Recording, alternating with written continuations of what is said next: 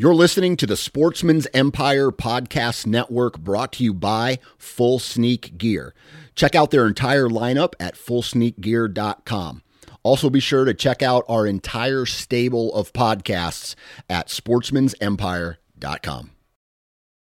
Interstate Batteries offers a wide variety of batteries for your everyday needs. Stop into one of their thousands of retail locations and talk with a battery specialist about batteries for your truck, trail cameras, and even those weird batteries for your rangefinder. Interstate Batteries even offers cell phone repair in certain locations. For more information, visit interstatebatteries.com. Interstate Batteries, outrageously dependable. Hey, guys and gals, welcome to the Oklahoma Outdoors Podcast brought to you by Arrowhead Land Company. Here you will be educated, entertained, and equipped to get more out of your outdoor experience. So hold on tight because here we go.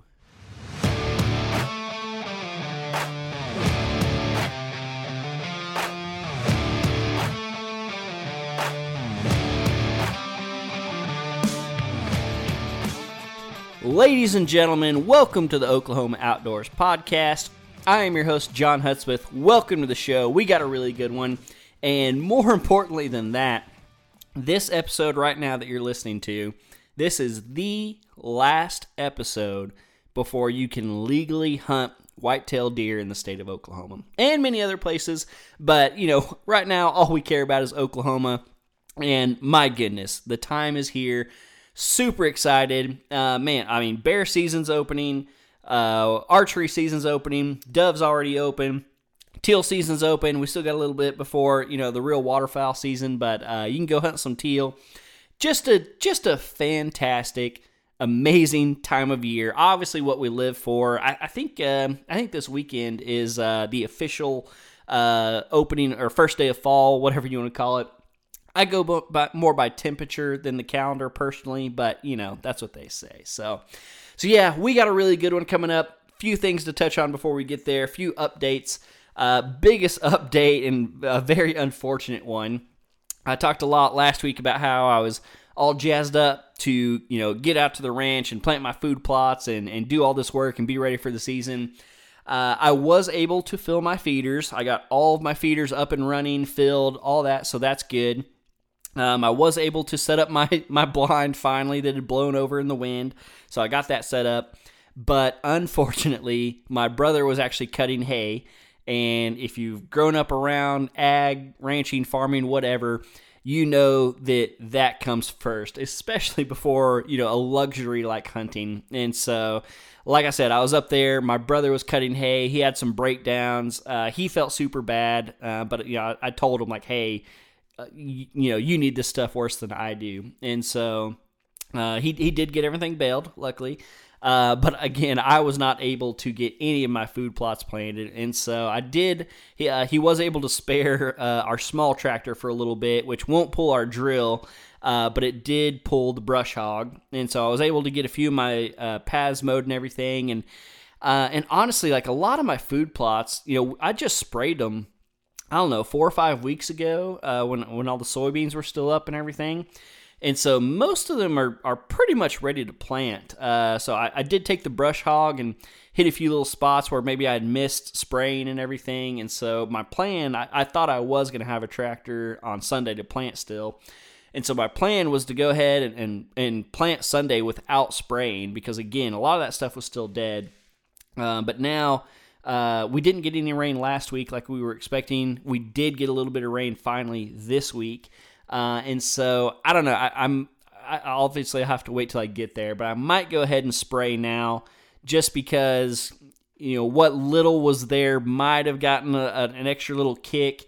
And obviously, at this point, you know, I'm going to be planting a little later than I would like. And so, more than likely, I am going to go ahead and spray again and then plant.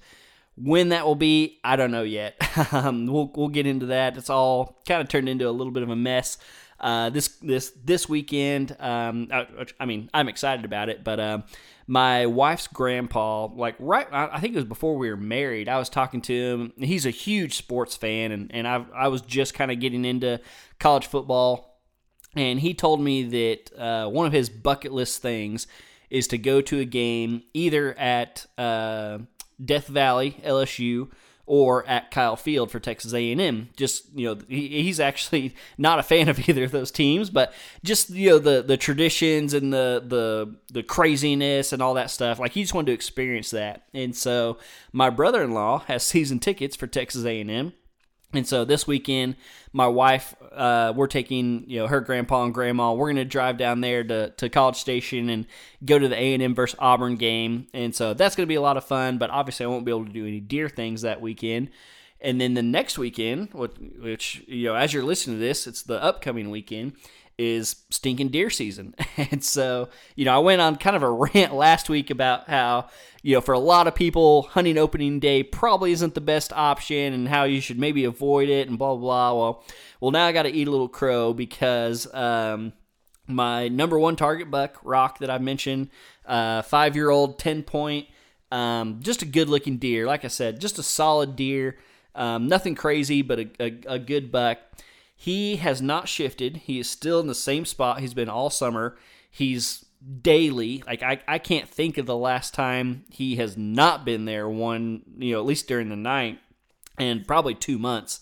Um, and, and just recently he has been showing up in daylight, you know, right at the end of shooting hours, but definitely in shooting light. And so, you know, I talked about maybe doing a little bear hunting this year. I talked about how hunting opening day is not always the best plan, but man, I mean, if my number one buck is showing up in daylight, I think that might be the exception to the rule. And I, I don't know if I can not hunt him. And so, if again, we still got you know a couple days before the season gets here, but but uh, anyway, he's showing up at a spot where my big food plot is, and so that's why I'm saying the timing's a little weird because if I think I have a chance to kill that buck Sunday evening, I don't think I want to be in there on Saturday you know, spraying and planting and driving the tractor all around and all that stuff. And so I don't, I don't know. Like I said, I'm just, just going to have to kind of wait and see, see how it plays out. If he goes nocturnal or shifts, then most likely I'll spend Saturday uh, planting food plots and then maybe go try to kill a bear on Sunday,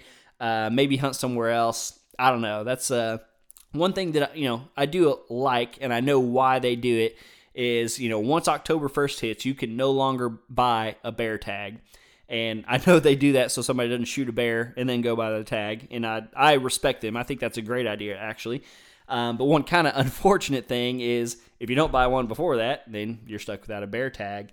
Um, so yeah, like I said, a lot of big decisions coming up. Uh, but you know what? These are the, these are the decisions that I love very much a first world problem, so I don't mind making that. So uh, I wish I had more kind of concrete stuff for you guys of what you know what I'm going to be doing this upcoming weekend, but I just don't. But obviously, you know that's kind of the fun part of it too. So so anyway. That's all the uh, the deer stuff that's been going on. Uh, my right shoulder is a little bit sore right now, actually, because I did a lot of shooting in the last couple days. Um, I went out one day and had like a pretty dang legit dove hunt. Uh, the first, I mean, like the first good dove hunt I've had in a lot of years, and I, I screwed it up royally. I shot terribly. Like I forgot how humbling dove hunting can be. Those dadgum critters, and and they they started me off with a lot of hope. So sitting there at the truck, had a couple other guys out there. Dove flies by, and I pull up, and bam, first shot, crush this sucker. Sweet. Um, sitting there, another dove flies by. First shot miss, second shot fold him up. So I'm like two for two on birds. Uh, another bird flies by, I miss. Another bird flies by and I crush it. So I'm I'm like three for four on birds at this point. So I'm like, dude, like this is like it's about to go down. It's still early. Like we just got there. And so I go out and I sit sit next to this cottonwood tree, and I don't know what it was, but like from that moment on, I could not hit anything. And I think part of the problem was there, like honestly, there were so many dove, and like they they were just coming from everywhere. Like I couldn't get, like there wasn't like a, a nice easy shot that I kind of got to do over and over again in practice. Like a bunch of them came straight at me. I actually had three land in my tree from they came from a direction I couldn't shoot because one of the, my buddies was over there. But I had three come and land in the tree, and then of course fly straight back towards my buddy after they saw me, so I still couldn't shoot.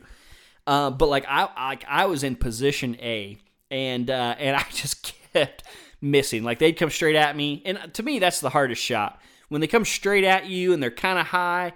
And you know, some are flying fast this time of year, some are still kind of going slow.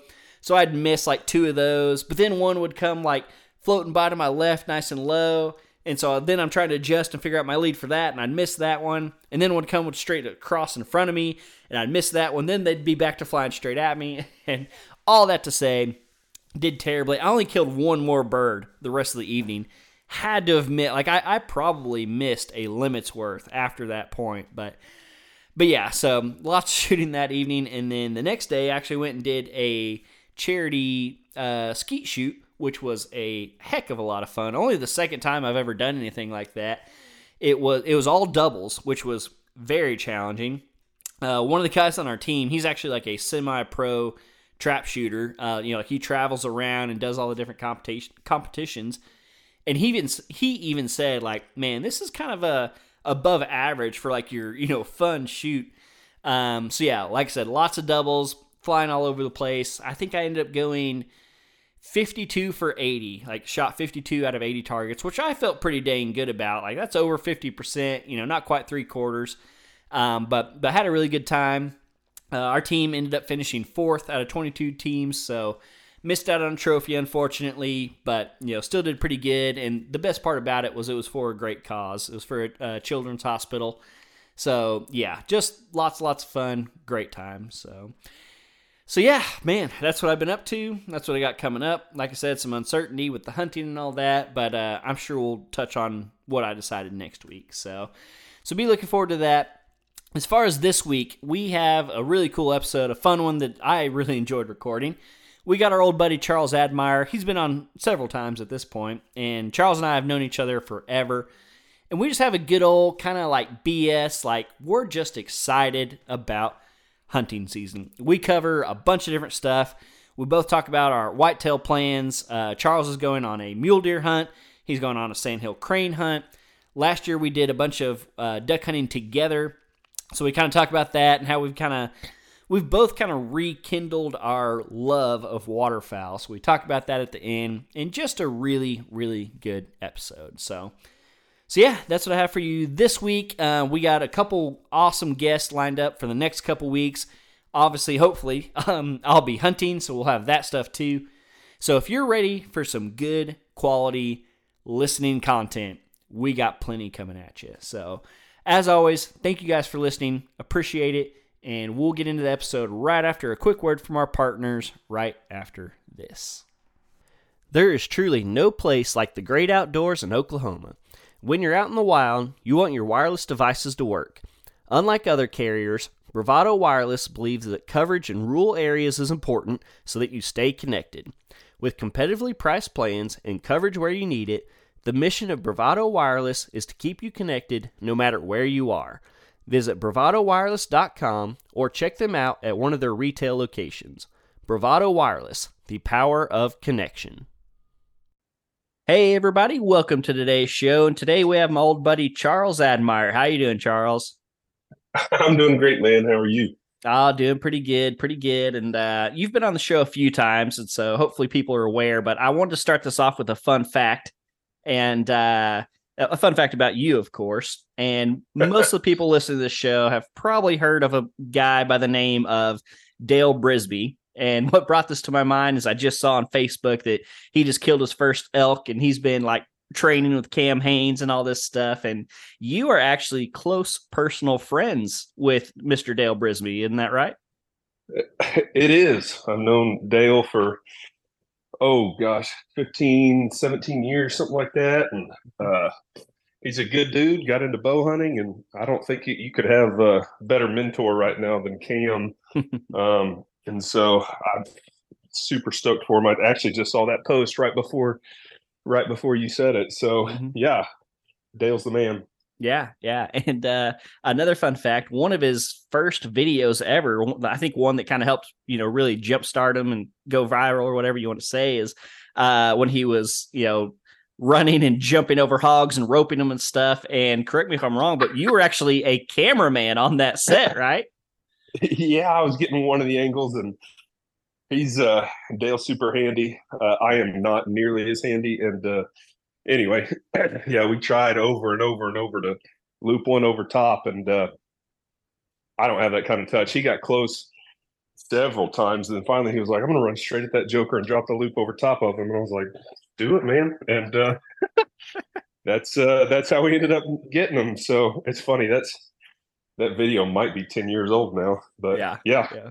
it's funny. yeah, Dale's wild man.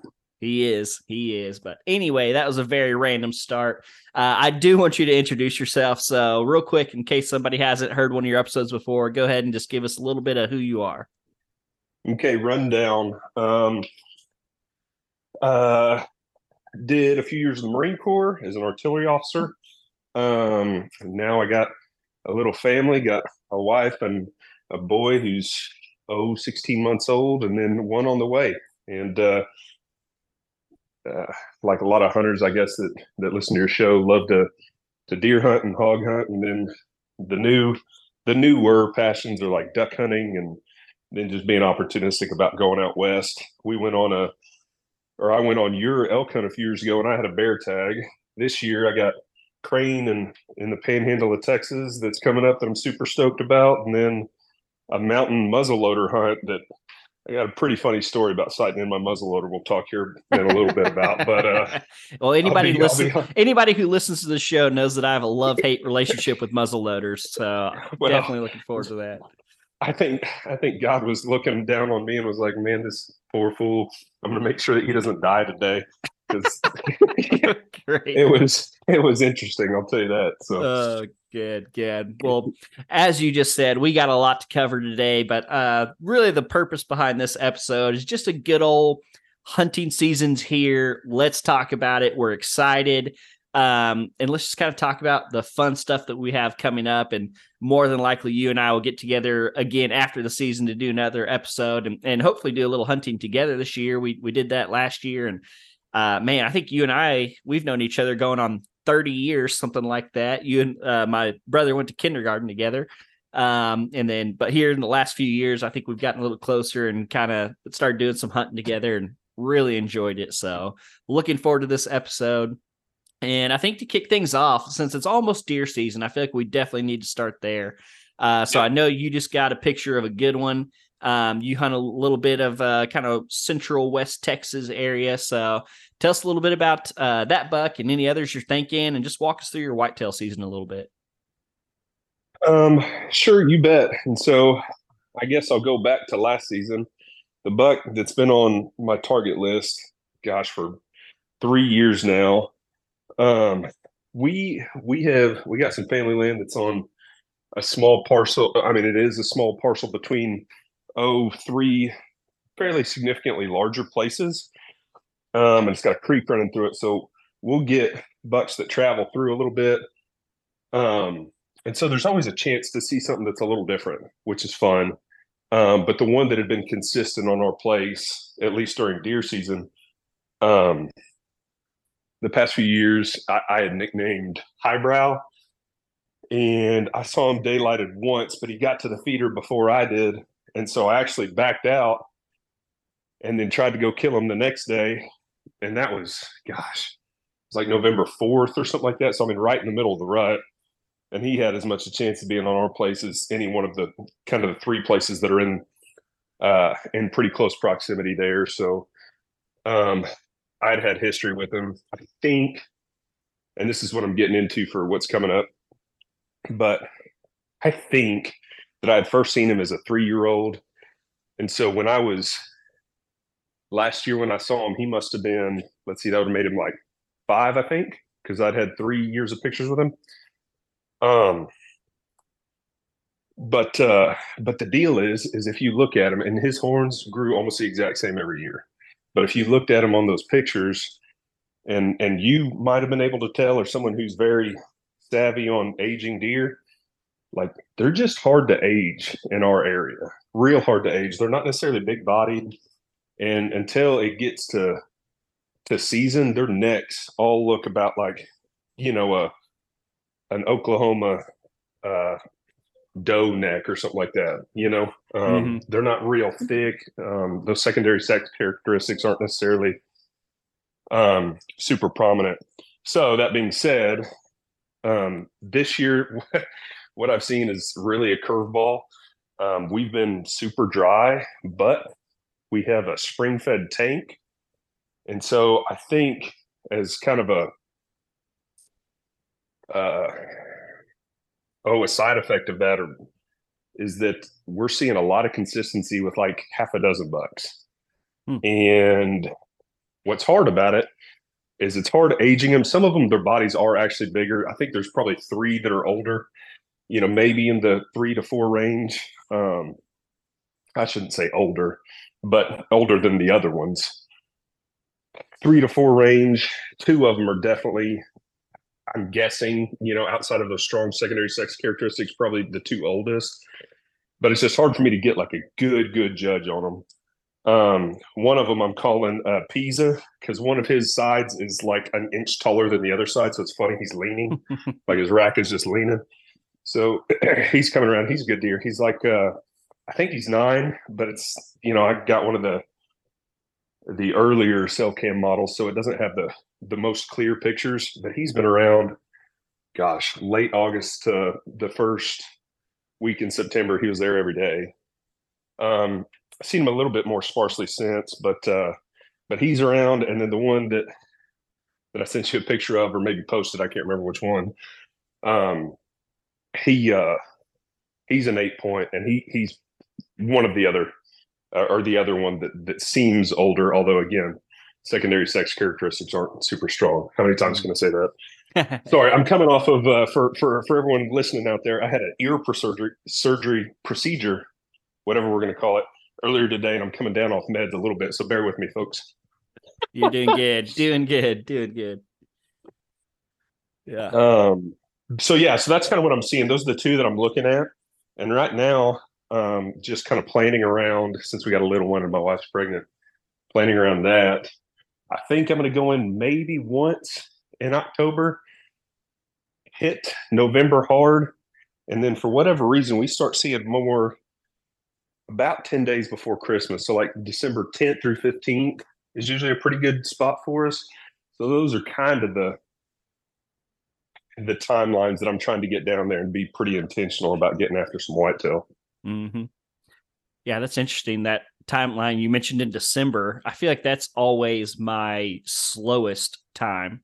Uh, you know, bucks are usually kind of getting done with rut. They're worn down. They're trying to recover, and I feel like they just need a break. Like they need some rest. And so I'm wondering if maybe they're getting a bunch of pressure on the neighbors or something like that. So maybe they think of y'all's place as the the safe little hidey hole they can go hold up. Uh, I don't know. That's interesting. You you might be right. It's funny the uh, two of the last three seasons I've killed bucks kind of that week on our place after letting it rest kind of the tail end of November. So mm-hmm. that honestly might be what it is. People are hitting November so hard. There's not a bunch of bow hunters around us. And so that rifle pressure probably just pushes them to our place. You're you're probably right about that. Hmm. Gotcha. I uh I I need to oh well, I think I need to preface that. I think I might be uh eating a little crow myself this year at the beginning of the season because uh, anybody who's listened to this show, I'm I'm almost a little down on opening day. I think I even did a big spiel about it last week. Um, I just feel like for for most people, you know, they're all jacked up, they're excited, they just want to get out there and hunt. But you know, typically opening day, it's hot, the conditions are usually bad, um, and so I feel like most people end up hurting themselves opening day. And I actually fell victim to it last year, even after I had preached against it, because I was out there. I think I had one buck that was coming in like right after shooting light, like two days before or something. And I was like, ah, you know, I'm just going to go for it. And I had my new box blinds. So I was like, oh, you know, the wind, like I can control the wind a little bit more. And of course, I get in that thing and, you know, I looked like a little brownie in an easy bake oven just cooking because it was so hot. And uh, so, of course, I have all the windows open and everything, trying to not, you know, not sweat to death and you know right at last slide i actually had deer coming from two different directions And of course, the ones who were, you know, a little bit more downwind smelt me. They blew and ran off to the south. The deer coming from the other way, they saw that. They blew and ran off to the north. And I just completely blew the spot up, just like I had warned others not to do. Um, yeah. But this year, my my number one buck that I've or number one target buck, I should say, uh, I named him Rock because I set one of my cameras on a food plot this summer to video, and I don't know how many videos I got of this deer that I thought were a picture because he's just standing there super still. And uh, Rock rolled off the tongue a little smoother than like statue or something like that. So named him Rock. And uh, but he's been coming in fairly consistently uh, during shooting hours in the evenings, and so I know we're still I don't know eight or nine days away as I'm recording this. Um, but if he stays on that pattern, I I might have to to slip in there and try to get him opening day. I don't know. Heck yeah, man! So you got you got rock coming in. You got I, you posted several times about two percent. You got any other bucks that you're kind of eyeing, or those the the the two there? Man, I have uh I have one who I am going to try really hard not to shoot. Um, I think he's actually bigger than Rock, but he I'm pretty sure he's a four year old, and so I think if he had one more year, I think he could be really special. Um, he's got a big uh, split G2 on one side. I call him slingshot. Um, 2%, 2%'s been pretty consistent actually. Uh, again at night. Funny story about him. So I was up there this last weekend and my plan was to plant my food plots. And my brother, who you know very well, uh, forgot to mm-hmm. mention that he was going to be cutting hay, and so he was using all the tractors and stuff. So, so I wasn't able to plant my food plots. Um, but I, you know, got all my feeders filled and some other little knickknacky stuff. And and when I got done setting everything up, I had one extra cell cam. And I was thinking to myself, like, how can I use this camera, you know, to benefit me, to really use it, not just stick it somewhere. And I was like, you know what? I'm gonna figure out where this dadgum two percent buck is coming from. Like I know he's coming off the neighbors, but I just felt like if I could maybe figure out where, because I have pictures of him on our property in another spot, but you know, it's kind of like an L, and the neighbors is in the middle of the L, so I know he comes through there. And so right. I, I went off the feeder about 75 yards to where this fence was, and I just set the camera up on the fence and I faced it out into the pasture. And I was like, you know what? Like, hey, I'll either get him on this or I won't, and maybe that'll give me give me like some idea of where I, you know, which direction he's coming from. So I set that camera up on Sunday Sunday night, it worked like a charm. I got a picture of him. He was coming from behind the camera. I was like, all right, step one complete. You know, I'm going to leave this camera there. Next time I'm up there, I'll move it and stuff. Well, I kid you not. That was Sunday night. I got that picture of him. Monday, my camera starts going nuts. I was like, what the heck? And my brother turned cows in that pasture. And uh, I have not got another picture of him on that camera or at the feeder uh, because the feeder's out in that pasture. And so, so yeah, 2% is a little MIA at the moment. Uh, I know once the cows go away, he'll probably come back. Um, there's another buck. Actually, I think you might have seen. I, I put him on uh, Instagram a few, I don't know, about a week ago or something. I was asking for name suggestions, and I, I'm pretty sure this buck is super old. I don't know. He's kind of confusing me, honestly. Um, really, really tall G2s, but just pencil thin, like like zero mass oh. at all. And I do think this year, like our, our mass across the board suffered this year. I'm guessing because of the drought. We have we actually had really good length, but no mass. Um, quick funny story about that buck. So I put that up on Instagram and did like a, a poll or whatever, like asking for for name suggestions. And I almost did it like as a joke to myself because I knew what the replies were going to be. I think I got eight Mr. Krabs. Um, I think I got six Crab Claw. Um, I got one Bartholomew, which I actually really thought was funny. Um, so I, I, I don't have a name for him. I was I was trying to think of something other than Crab Claw, just because I feel like that's a common name. But um, I think that buck would be a shooter. I mean, he's a he's a decent antlered buck, but to me, the first pictures I got him, like he just looks old, like ancient old. Um, and so that deer uh, Stone, and 2%. Those are definitely the top three. Um, the reason 2% is not my number one is because just like in the past, I just don't know if he's killable. Like, I just don't know if I have an opportunity to legitimately hunt him when he's on our property in daylight. Uh, I'm going right. to be trying. I have some ideas. Uh, you know, I think I might have a chance during muzzleloader season. Um, during the rut, uh, you know, a lot of my rut hunting this year is going to be in Iowa because I drew that tag, so I, I want to, you know, spend a lot of time up there. Um, so I'm thinking if I do kill that buck, it'll probably be either muzzleloader season or as usual late season. The the few close encounters I've had or where he's thought about daylighting have been late season. And so that's if I were to call my shot, it'd be one of those two times. Gotcha. Mm-hmm. That's cool. Hey, there's one thing I totally forgot to tell you that I don't know why it just hit me. I got a deer that's piebald. Oh, that's cool. Yeah, he's he's young, you know, but it'd be really hard for me to pass if he came out. Like yeah. his neck, his neck looks like like a paint horse, you know. Hmm. Yeah, uh, it's just on one side and it comes down kind of on the front. And he's huh. like, you know, mainframe eight, but I mean, he's he's probably three. Yeah, you know, um, yeah. and he's not really to his potential yet. Mm-hmm. But he is freaking cool looking. Like that cape, it'd be pretty fun to have that cape. But yeah. uh, yeah, I don't know. We'll see. we will see. Uh, yeah. pr- probably cooler heads will prevail in the situation because sometimes they just look bigger on camera anyway. You mm-hmm. know. But uh, yeah, I'll have to send you a picture. He's he's pretty cool looking. Yeah, I feel like that's one of those that you really need to decide before he comes out because you oh, don't want to. I, I mean, I wouldn't blame you if you did by any means, but uh, uh, yeah, that's that's one thing that I found with myself. If I have one of those tweener bucks, like you know, maybe that, maybe not. Uh, if they come out in front of me and they're in bow range, that maybe goes right out the window a lot of times. I know. I'm the same way. Mm-hmm. I'm sending. I'm going to text it to you actually while we're talking, so you can look at it and be, uh, be amazed. Tell me your thoughts. yeah, maybe not be amazed, but at least tell me your thoughts. He's cool looking. Yeah. Um. But, anyway, but, go ahead.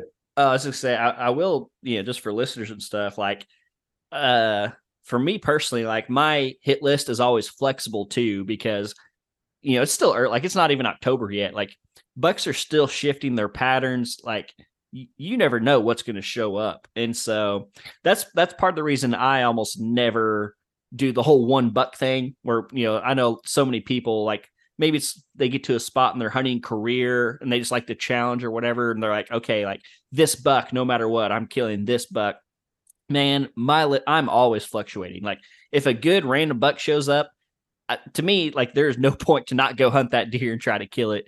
Um, so you know, I, I named those three, but uh, you know, I had a really nice eight point last year that showed up a little bit. I passed him during rifle season. Um, uh, you know, he there's a good chance he'll be around at some point. Uh, and I feel like every year we get one or two just kind of random bucks that show up, and so uh, so yeah, I'm I'm not. Uh, let's let's just say my list isn't finalized. Yeah, and I, same way. We'll probably see about half these deer during season. Mm-hmm. Um, but you know, it's fun to fun to think about now. Yeah, for sure, for sure. Well, man, like I said, we we mentioned several different topics I want to hit. Uh, I want to hear about this mule deer hunt.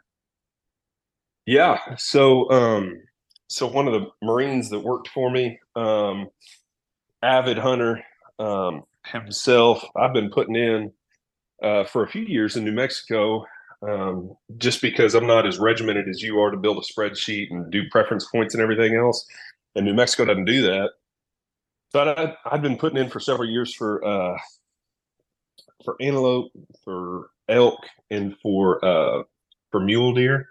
And I'd always pick this Marine's brain because he's he's from out there. They got a, a ranch that's been in their family for just generation upon generation upon generation.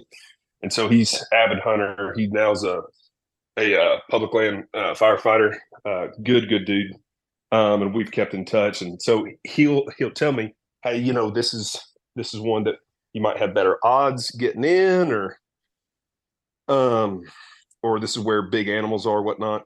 And I'd been doing it with my bow. Well, I hadn't been able to draw with my bow and so I just got an idea. Well, I, let's see if it changes my luck to do it with uh, with uh, muzzle loading tackle. You know, mm-hmm. I don't have a muzzle loader, and honestly, the the only thing I know about muzzle loading is what I got taught in the schoolhouse about loading cannons. I was like, well, can't be that that hard, and you know, reached out to you for some of your uh, you know advice and whatnot. And so that being said, I, I drew um, for the unit that actually their family ranch is in. So I'll be I'll be hunting just north of the border between Texas and uh, and New Mexico. Um, some of it's BLM land, some of it's uh, private land, but um, he let me know that they're not necessarily going to be, you know, Pope and Young or anything like that. But you know, his dad's out there and he'll keep an eye out for for good looking deer. So he sent one over and he hasn't said whether it's on the place or not. Man, I was drooling. I mean, it was it was a typical, you know, four by four. Um, actually, it might have just little nubs for brow tines too. You know, sometimes those mule deer mm-hmm. don't have much of brow tines. Well, it has I think just little nubs for brow tines, and it's it's more in the desert, so it, mm. it might not be on their place. But dude, this thing, I mean, it's. Do you still measure them like G one, G two, and everything else like whitetail? Do you know? I, I'm pretty sure. So when I lived in Idaho, you know, there's a lot of people. Most people either hunted one or the other, even though you could hunt both. Um, but Gotcha. like all all anybody cared about up there was the inside spread. Like you never heard a score. I mean, sometimes they'd be like, yeah, four by four, or five by five, or whatever.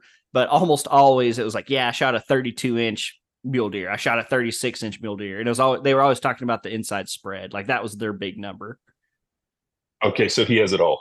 That's what I was Gotcha. fixing to get to next. His spread, he's outside those big old wide ears. Mhm. Um, at each branch, uh, you know, I mean, he looks like he's at least uh, even on the ones that are far out front. I'm gonna pull up a picture of him right now while we're talking about him.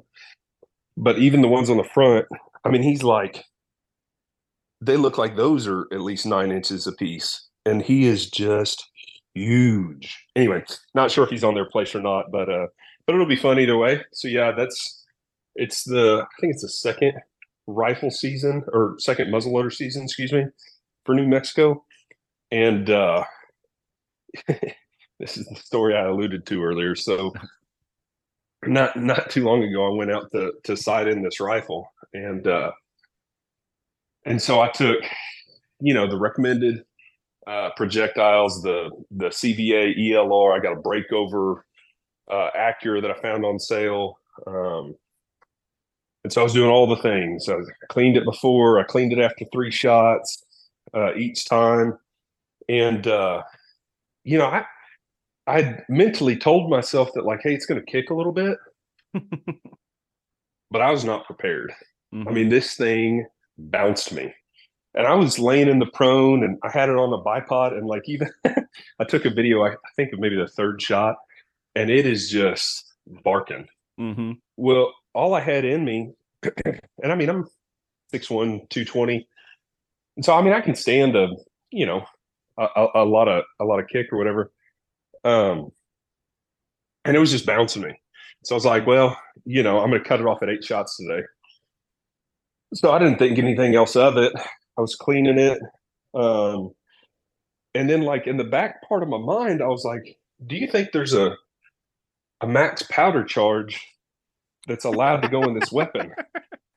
And so I had weighed out. I mean, I'm, you know, I- know that I need to weigh out to like get extremely precise. I'm trying to get as precise as possible, you know, down range. And so I'm doing everything the same, breathing the same, trigger control, all, all the things, um, including like the exact weight of the grains.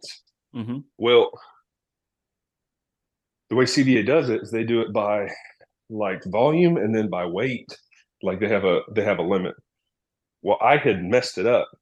I thought that their recommendation for weight was volume, Oh. and I don't know if you know this, but uh, it will always read higher volume wise than it will weight wise. So, like for example, their recommendation is don't go above 120 grains um, by volume of Blackhorn 209 Mhm. or, or by weight of 84.5 grains or something like that, right? Mhm. Guess what I was loading into that Joker? I'm guessing like 120 grams Yep. or whatever the weight. Yeah. By volume, or excuse me, by weight. Yeah. And so it was like, it was scaring the hell out of like 160 by volume. Uh-huh.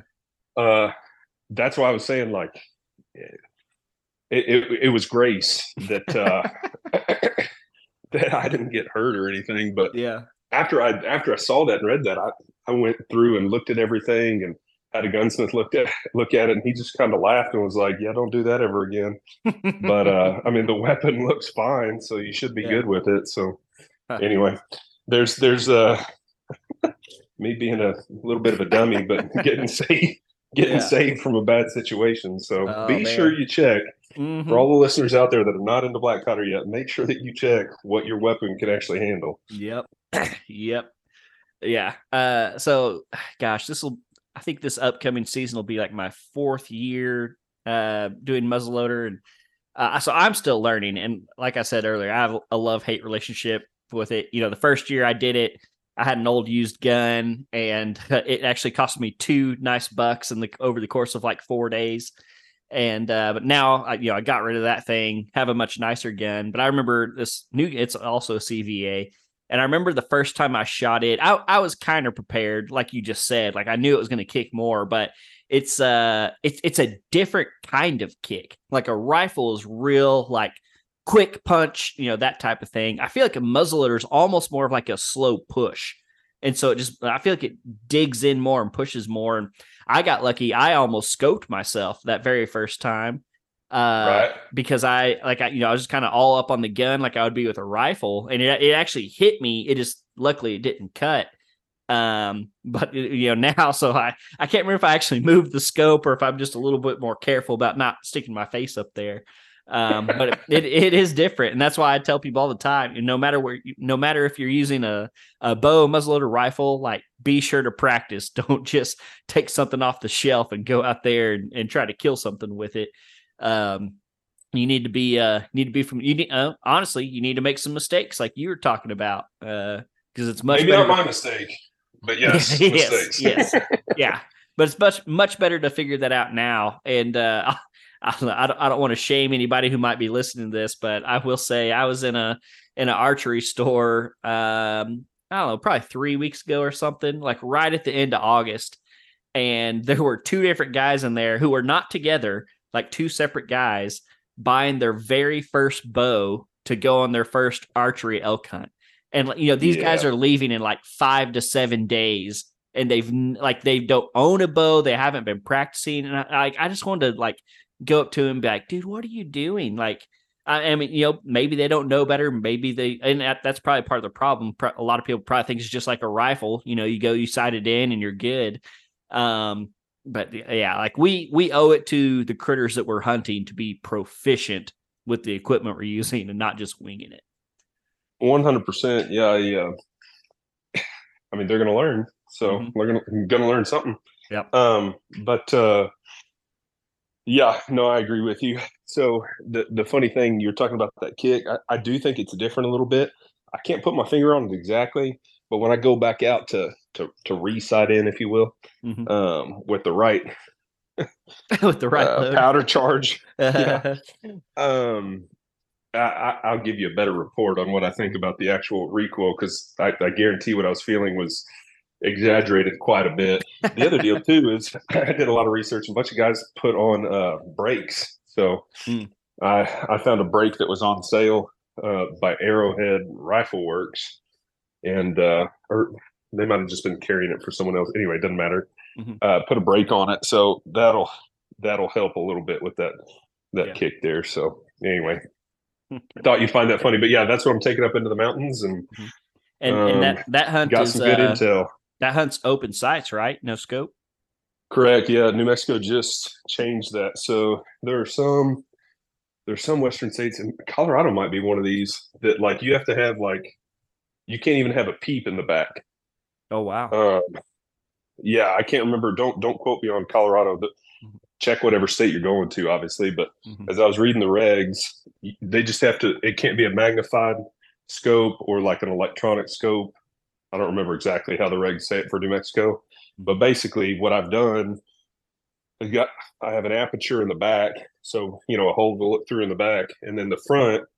I found a company that does like a a little globe with an insert that has a uh, if you sight it in at 100 it also has a graduated um, is that the right way to say it Yeah, sure. no it's not Yeah, I know, we'll I know what you're that. talking about. Yeah, a little tick mark below it. You Uh-huh. know, it's called a stadia line, is the word I was looking for.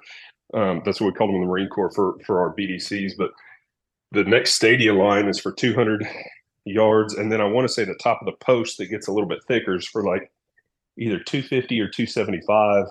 So even though it's not magnified, once I get that first one side in, sighted in, um, I'm going to take just a shot at the recommended distances for those stadia lines, just so I have an idea of where it would hit in case something is farther off. So it's it's a pretty cool little site. Yeah. I think Williams is the one that makes it. If anyone Mhm. cares, but uh, pretty cool little deal. Very cool. Very cool. yeah, man, I'm I'm excited for you. I uh, I've been just recently.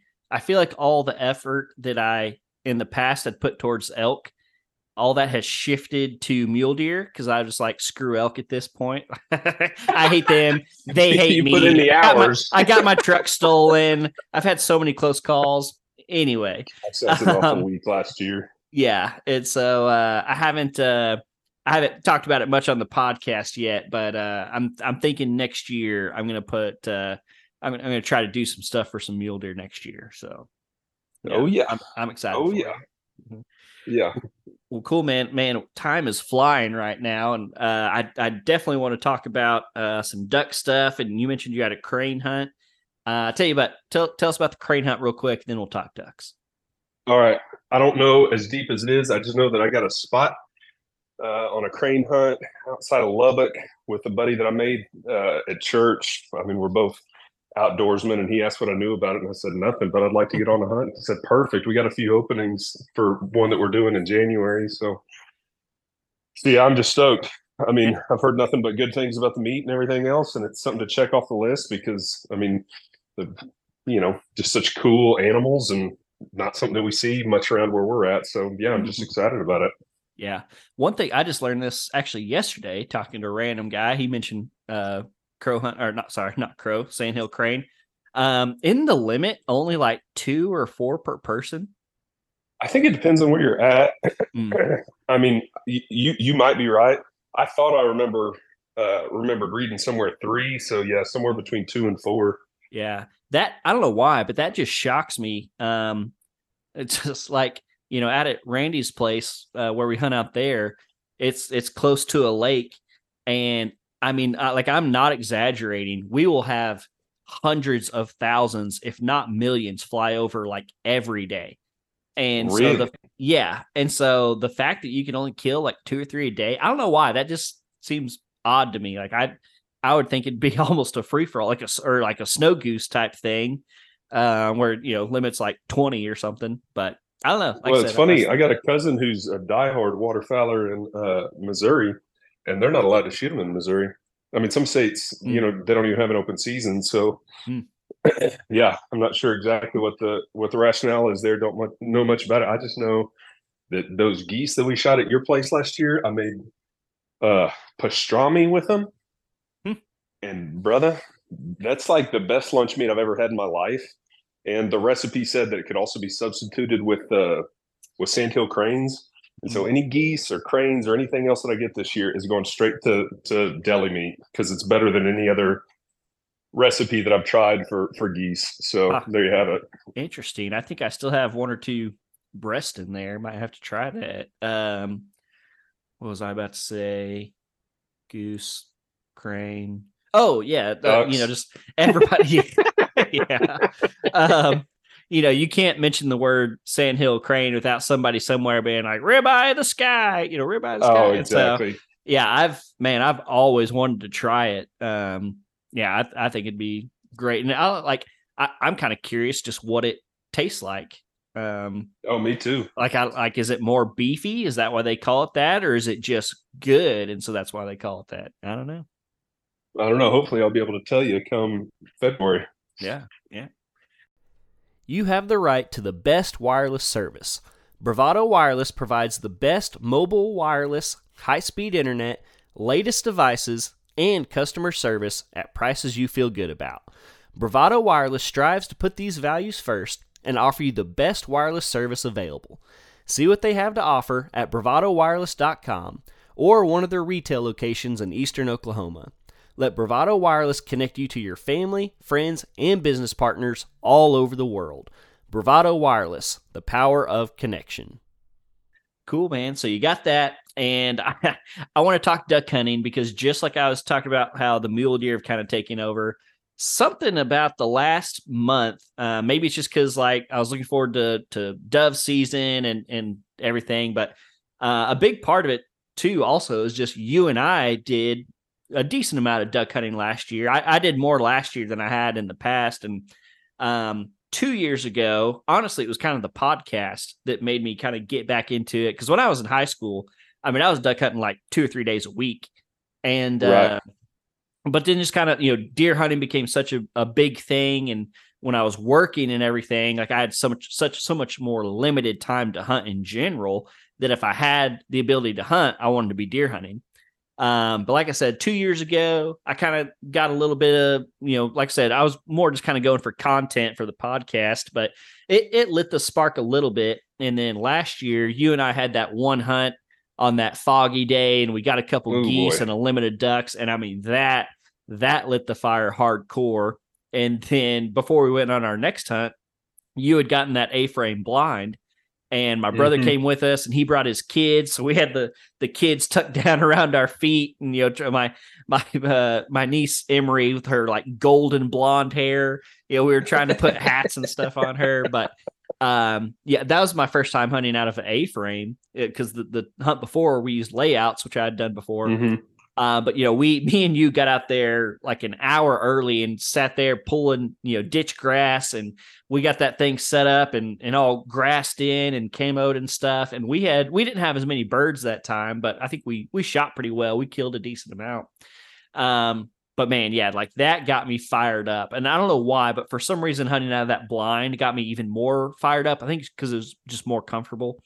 Um, so I I don't know how many times I duck hunted last year. I did a couple by myself, did a couple with friends, and uh, and I I uh, am glad my wife doesn't listen to this podcast much because I have spent a lot of money over the past two or three weeks. I, I now have my own A frame. I, I got one like half off because it was missing a pole, and I was like, I'll figure something out. And so got an A frame. Yeah.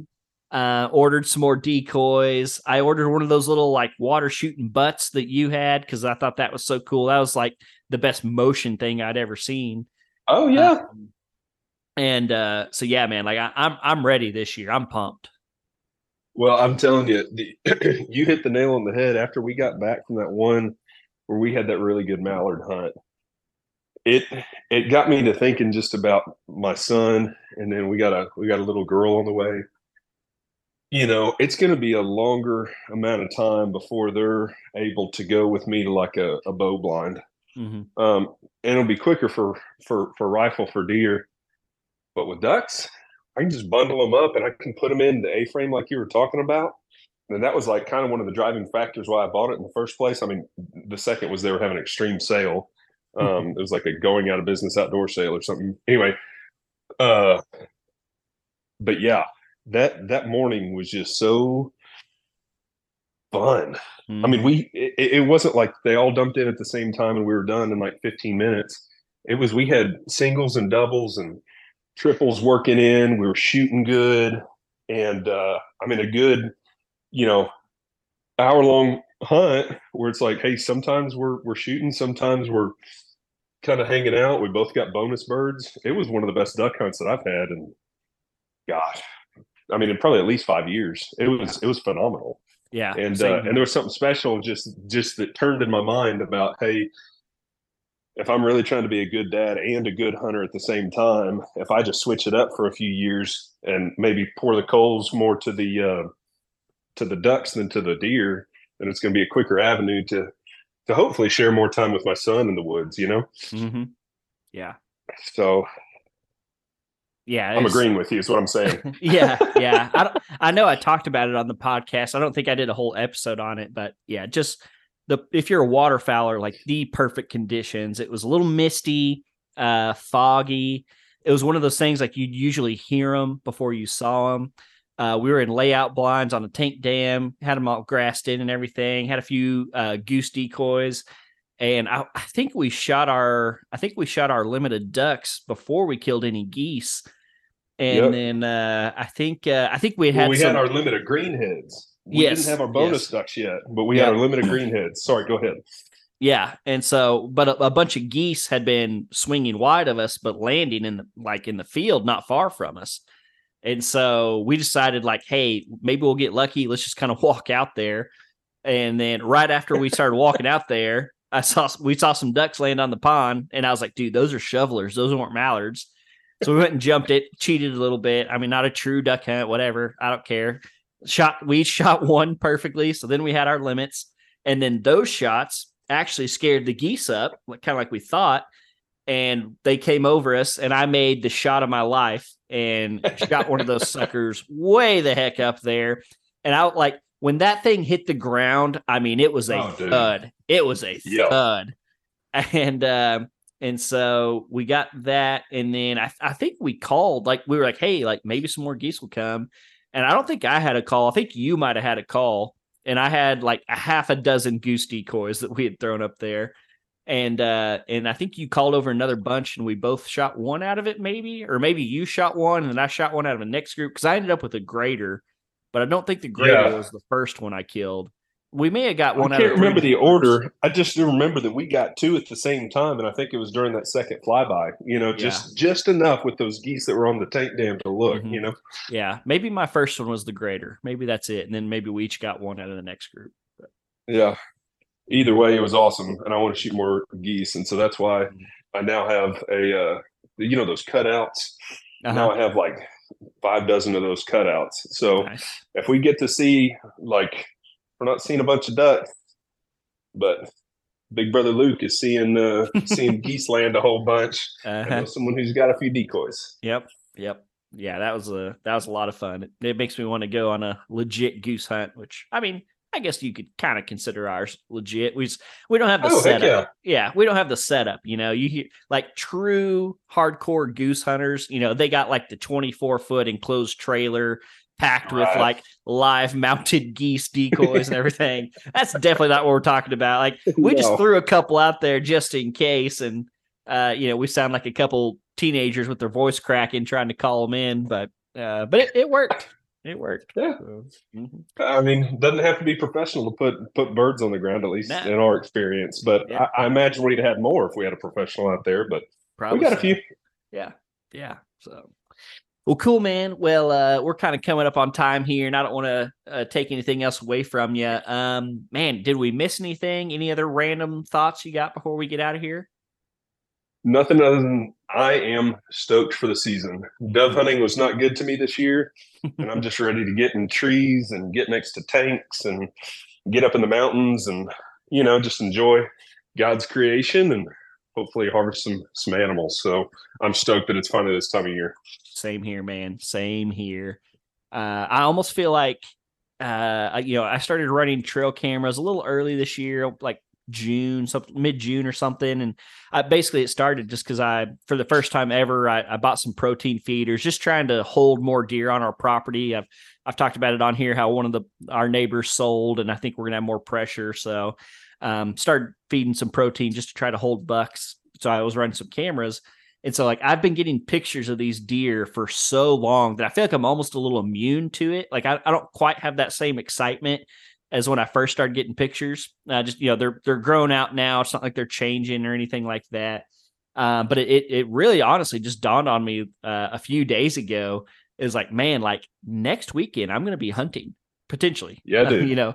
Um, Yeah, and so now it's like, okay, like I'm paying a little bit more attention to these pictures. Like, what time are they coming in? Where are they coming from? Like, like it's it's almost go time. So Yeah, man. Hey, before before you go, check out those pictures that I sent to you. That piebald deer. Look at I did, man. Yeah, that's not a bad deer.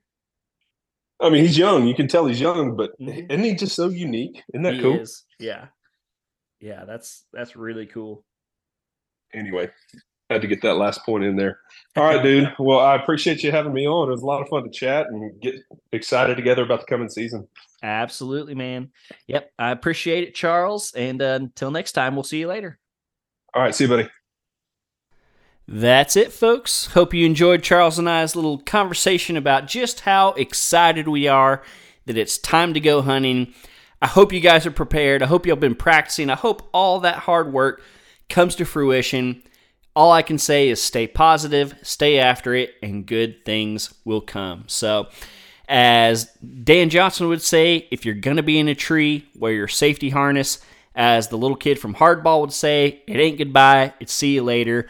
And until next week, I will see y'all right back here on the Oklahoma Outdoors Podcast.